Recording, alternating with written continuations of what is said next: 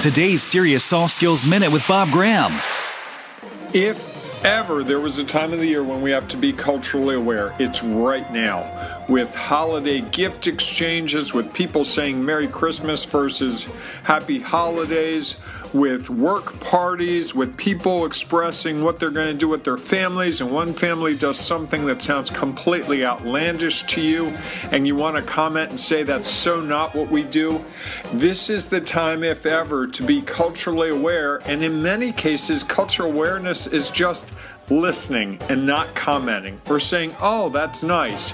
If someone gives you a gift at a Secret Santa exchange, saying, oh my God, that's an amazing gift. Oh, I love it, I love it, or oh, thank you so much.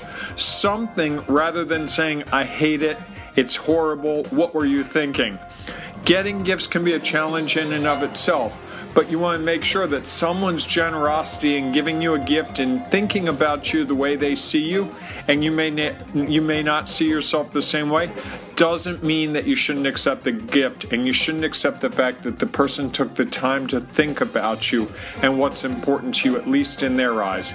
And maybe in some cases, if they don't see you the way that they, you want to be seen, maybe that's an objective for you for this next year to help them better understand you. So if they give you a gift next year, it's more appropriate. It's something more in keeping with what you're looking for, what means something to you.